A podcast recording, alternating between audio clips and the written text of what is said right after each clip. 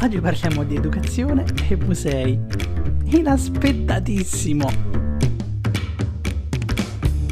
Benvenuti e benvenute in un nuovo episodio di Museum Education Podcast. L'unico podcast al mondo che parla esclusivamente di educazione museale. Ed eccoci qui con un nuovo episodio, lo dico di nuovo perché è troppo bello. Allora, oggi sono da solo, quindi stiamo cercando, stiamo cercando, sto solo io comunque, sto cercando di portare avanti questa schedule dove uh, mi alterno uh, in una puntata da solo, in una puntata anche con degli ospiti, finché riusciamo bene. Anche per poter mantenere questo dialogo diretto con voi, che non c'è chiaramente quando uh, c'è un ospite, perché chiaramente in quel caso sono io che parlo con l'ospite. E oggi di cosa voglio parlarvi? Oggi voglio parlarvi di eh, tre cose a cui ho partecipato nelle ultime settimane e mh, mm, che voglio raccontarvi molto brevemente, ma soprattutto voglio che siano un punto di partenza per raccogliere degli spunti che magari noi poi possiamo utilizzare nel nostro lavoro, nel nostro campo. E vi parlerò di Bitus, di GEA e della International Conference on Museum, Technology and the Future of Cultural Heritage di ICOM International. Dunque, partiamo da Vitus. Che cos'è Vitus? Allora, io ero il primo a non sapere che cavolo fosse sto Vitus. In realtà è l'ennesima fiera, come ce ne sono tante in Italia e soprattutto nel mondo, eh, dedicata al turismo. Avete presente quando vedete quegli autobus enormi nelle vostre città che trasportano uh, un sacco di turisti di qua e di là tutto il giorno con uh, le, le audioguide appese al collo? Ecco, la maggior parte di quelle persone finisce all'interno della vostra città, se insomma vivete in una città con un turismo più o meno cresciuto, grazie a questo tipo di eventi. Eventi che a parer mio ehm, sono il luogo perfetto per far nascere un tipo di turismo che infetta le città, quindi un turismo secondo me molto sbagliato, quasi sempre un turismo usa e getta, anziché eh, dare vita ad un turismo molto più di valore. Però è anche vero che Bitus, oltre a parlare di turismo in uh, questo senso, parla anche di uh, visite e turismo dal punto di vista scolastico, quindi quale può essere poi l'offerta che la scuola si trova davanti e a cui poi permettere insomma di partecipare con la propria classe, il proprio istituto e così via. Anche qui chiaramente ci troviamo di fronte ad un tipo di visita turismo che secondo me manca di quello che dovrebbe essere il senso educativo, specie quando eh, ci troviamo a, a, confrontarci con una scuola. Perché? Perché la maggior parte dei, dei, siti che all'interno di Bitus si sponsorizzano, oltre ai più grandi come può essere Cop Culture, sono essenzialmente eh, enti che forniscono dei servizi turistici e raramente dei servizi educativi. E laddove ci sono dei servizi educativi in un contesto come questo peraltro poi Bitus fatta a Pompei che cioè se non siete dalla campagna insomma raggiungere Pompei è molto complicato anche per chi è in campagna per farvi capire. Detto questo per darvi anche il contesto del fatto che chi era lì a Bitus non erano insomma prettamente professionisti di questo settore specifico ovvero dell'educazione museale quindi della mediazione del nostro patrimonio attraverso delle attività che sono considerabili educative, ovvero form- no, formative anche è sbagliato, scusate, eh, che riescano a portare una crescita nell'individuo che poi si trova a fare dette attività. Però ci siamo stati, ne abbiamo prese parte e c'è da dire che in tutta questa situazione c'è di positivo che si possono incontrare molte persone, molti altri enti, magari eh, musei sconosciuti di paesi molto limitrofi a quelli che sono le città più centrali e quindi si possono attivare delle relazioni molto interessanti con luoghi che solitamente magari non si sarebbe mai pensato poiché magari non, non si conosceva. Ecco, sotto questo punto di vista, Bidus è una realtà molto interessante. Purtroppo, diciamo, è l'aspetto positivo che passa più in sordina, ecco poiché principalmente è un luogo dove si vendono servizi, si, si, si trasformano le persone che passano di là in potenziali clienti oppure si cerca insomma di eh, accaparrarsi altri clienti che non ci sarebbe niente di sbagliato se non fosse che molte delle città italiane che soffrono di overtourism insomma non gradirebbero proprio questo tipo di approccio.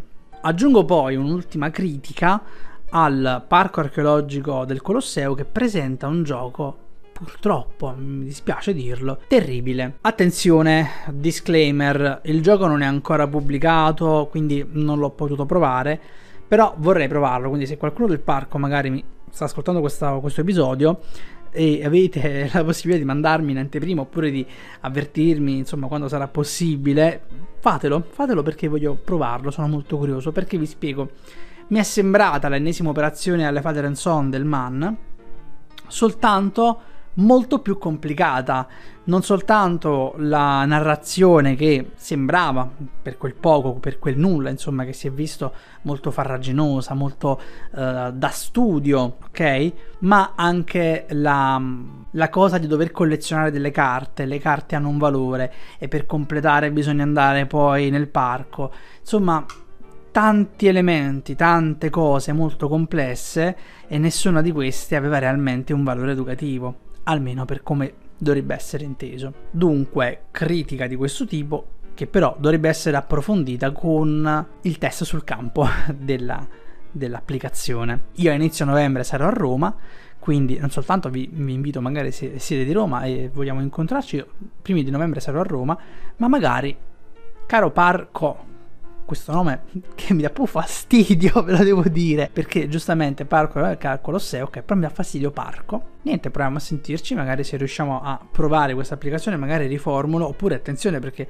potrebbe essere anche che sarà peggio, quindi va batto completamente, quindi ve la smonto, quindi attenzione, non voglio essere troppo critico, però purtroppo stiamo parlando di uno degli enti museali, in questo caso archeologico, più grande d'Italia mi dispiace, ma la critica datevi via. Da qui poi ci spostiamo nei quartieri spagnoli di Napoli con le GEA, ovvero le giornate per l'educazione e per l'ambiente. Parto dicendo, raga, che è stato un evento fighissimo, meraviglioso, che rappresenta per noi educatori museali quella, quella porzione non sempre avvicinata da molti fanno questa professione, ovvero l'educazione in generale, la pedagogia. Parto subito dicendovi che trovate sul sito, che chiaramente vi lascerò il link in descrizione, eh, di GEA, tutti quanti i talk, tutte, tutti gli interventi, alcuni dei workshop, trovate tutto quanto in video, quindi potete recuperare tutto.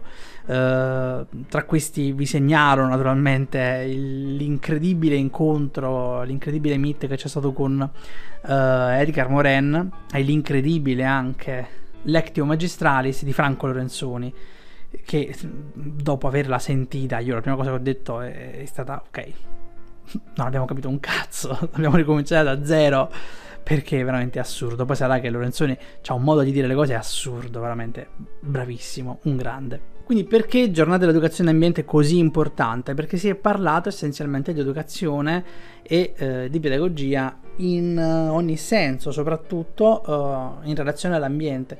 Anche perché molte delle azioni educative che si stanno sviluppando oggi, quindi quelle ultra contemporanee potremmo dire, no? usando un termine rubato al, al mondo dell'arte, riguardano proprio una connessione con la natura diretta anche le, le, scuole, magari le azioni pedagogiche come sono la scuola del bosco, le, eh, le varie scuole libertarie, hanno una relazione con la natura molto forte.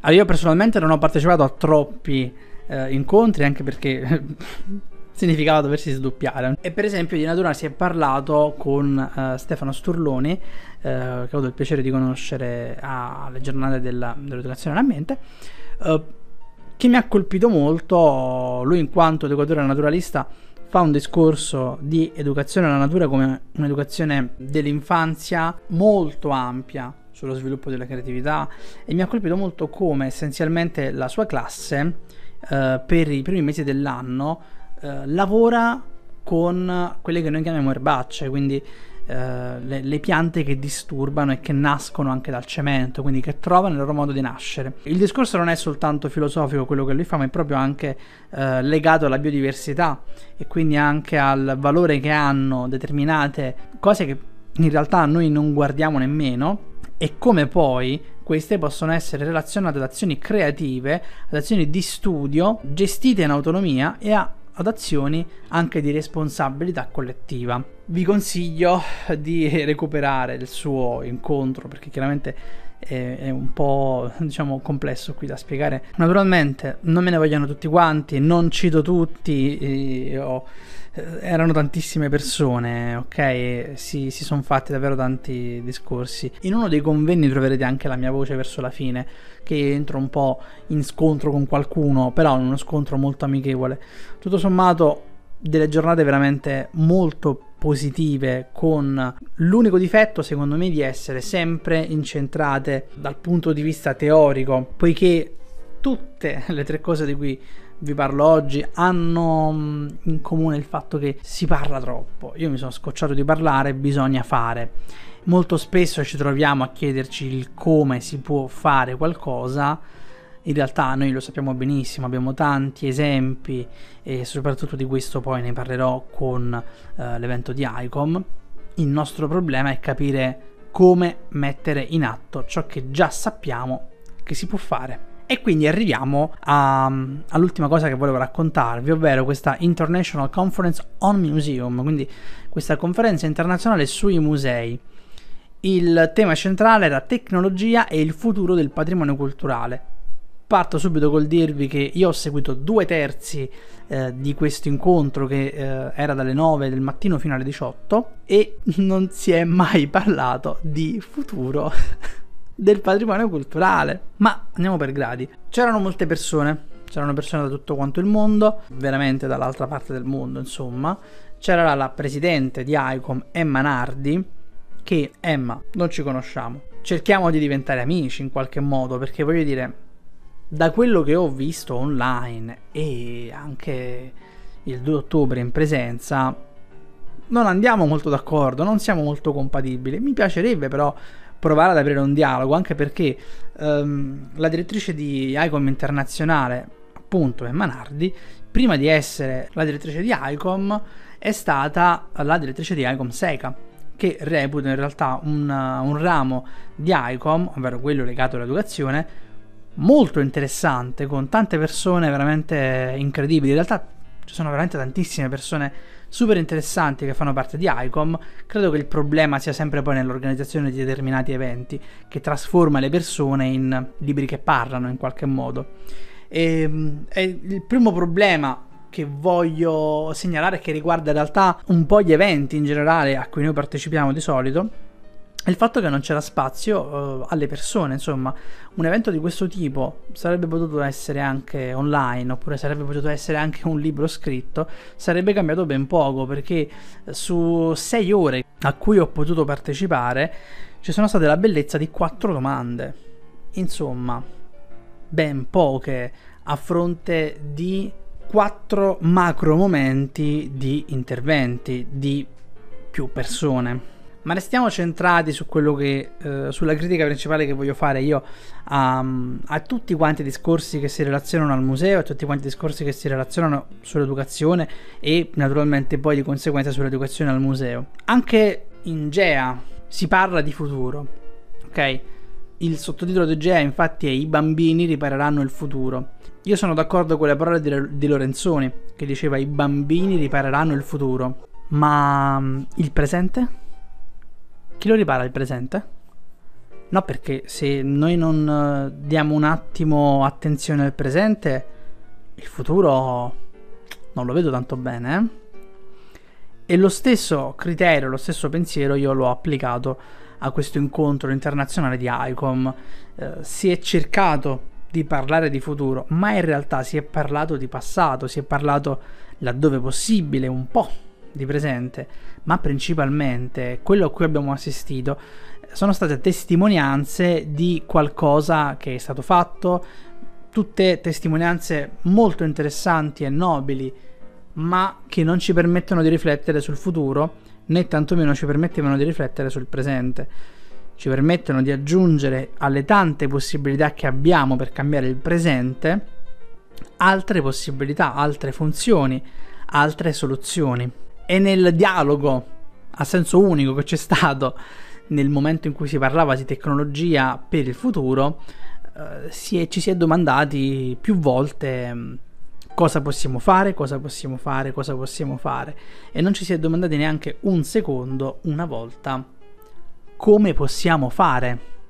per fare, perché quello in realtà è il problema, perché noi sappiamo benissimo che ci sono tante soluzioni, ma il problema è che soprattutto in Italia, che è uno degli stati che più soffre sotto questo punto di vista, perché siamo più indietro di molti altri, se non di tutti, come possiamo fare per attuare determinate soluzioni. Tra l'altro, vogliatemi scusare un commento, paradossale il fatto che una conferenza di questo tipo si sia tenuta a Napoli, quando Napoli è forse la peggior città d'Italia per parlare di eh, musei del futuro, in quanto è una delle città che sta più indietro in assoluto. Ma facciamo finta che sia, si è scelto Napoli perché magari si voglia spronare a, uh, a rivedere Napoli da un punto di vista museale più avanzato. Insomma, ritornando un po' alla conferenza, uh, si è cercato di parlare del futuro, in realtà si è parlato del passato, non si è parlato mai del presente. Io avrei tanto voluto fare anche un intervento, ma non c'è stato modo di parlare, poiché era molto più importante eh, fare la foto con il direttore della università online di Pegaso, che poi andava via. E vabbè, più importante quello ovviamente che dobbiamo fare. Quello che avrei voluto dire, ma non ho avuto modo, era proprio questa riflessione sul, um, sul, um, sul fatto che non riusciamo a, a, raccontare il presente e che arranchiamo, vorremmo tanto parlare del futuro, ma in realtà non ci riusciamo perché non possiamo parlare del futuro, poiché non riusciamo a parlare neanche del presente. Come possiamo pensare di parlare del futuro quando le nostre uniche, i nostri unici punti di riferimento sono cose passate? Insomma, a parer mio, un evento che poteva essere qualcosa di molto interessante e soprattutto poteva essere una risorsa per tante persone che lavorano in questo settore, ma che si è dimostrata, insomma, l'ennesima cosa totalmente inutile dal punto di vista pratico. Ed è un peccato perché ICOM avrebbe gli strumenti per fare molto di più di quello che attualmente e che, insomma, da probabilmente da molto tempo fa. E quindi io voglio lasciarvi con questa riflessione sul fatto che noi non parliamo del, uh, delle problematiche del presente del museo. Una riflessione che abbiamo fatto anche già qualche settimana fa con uh, quella lettera che vi ho letto, che vi consiglio di recuperare, insomma se uh, non avete fatto potete anche solo scrollare nell'episodio e recuperare il link della lettera, poiché si parla proprio di questo, si parla del fatto che noi non riusciamo a parlare criticamente del nostro presente, ma io aggiungo oggi con questo episodio, cerchiamo invece di parlare del futuro. Ci interessa quello che sarà il futuro del museo e dell'educazione museale, ma non riusciamo a parlarne. Poiché io mi aspettavo in questo incontro tante proposte, cosa possiamo fare? Ecco, ci sono delle cose, degli strumenti che vediamo, provate ad utilizzarli, proviamo a metterli in gioco anche perché l'evento era sì in presenza, ma anche questo è recuperabile eh, su YouTube, sul canale di ICOM Internazionale, naturalmente link in descrizione, e quindi ha un audience eh, potenzialmente eh, enorme, infinito, quindi avrebbero potuto fare molto di più soprattutto avrebbero potuto realmente parlare concretamente di quello che si vorrebbe eh, attuare nel Museo del Futuro, di quello che magari dovrebbe oppure no essere il Museo del Futuro una domanda secondo me folle da fare perché chiaramente dipende dal contesto, dipende dal museo, dipende da tante cose. Fatemi sapere però voi cosa ne pensate uh, nel gruppo Telegram a cui potete entrare con il link che vi lascerò sempre in descrizione oppure sul post che metterò su Instagram, sul post, no, sotto al post per questo breve episodio, che serve anche un po' no? a, a, fare da contrappeso all'ultimo episo- episodio che è stato particolarmente lungo e non preoccupatevi che ci saranno molti altri episodi lunghi, davvero lunghi, quindi state tranquilli e tranquille. Io vi ricordo, come sempre, che Museum Education Podcast è un progetto interamente autoprodotto quindi si mantiene grazie al vostro sostegno, quindi io vi invito come sempre a darmi sostegno. Eh, tra l'altro aggiungo anche una piccola cosa, um, ho aggiunto nella mia bio di Instagram una wishlist di Amazon, per quanto possa odiare Amazon, che non è certo un ente molto sostenibile dal punto di vista ecologico, ma che ci permette di fare eh, almeno un, un'interazione minima di questo tipo, dove troverete giochi e libri eh, che insomma sono nella mia wishlist essenzialmente e come giusto che sia per un educatore museale. Naturalmente vi ricordo di seguirmi su Instagram appunto per supportare questo progetto. Che altro dirvi? Ci vediamo domenica prossima con un episodio molto molto molto diverso dal solito, sperando che riesco ad organizzarlo perché sarà un po' complicato da organizzare, ma è qualcosa che voglio fare assolutamente e che sarà molto interessante, soprattutto non sarà così breve. Io vi auguro buona domenica e ci vediamo nel prossimo episodio. Ciao!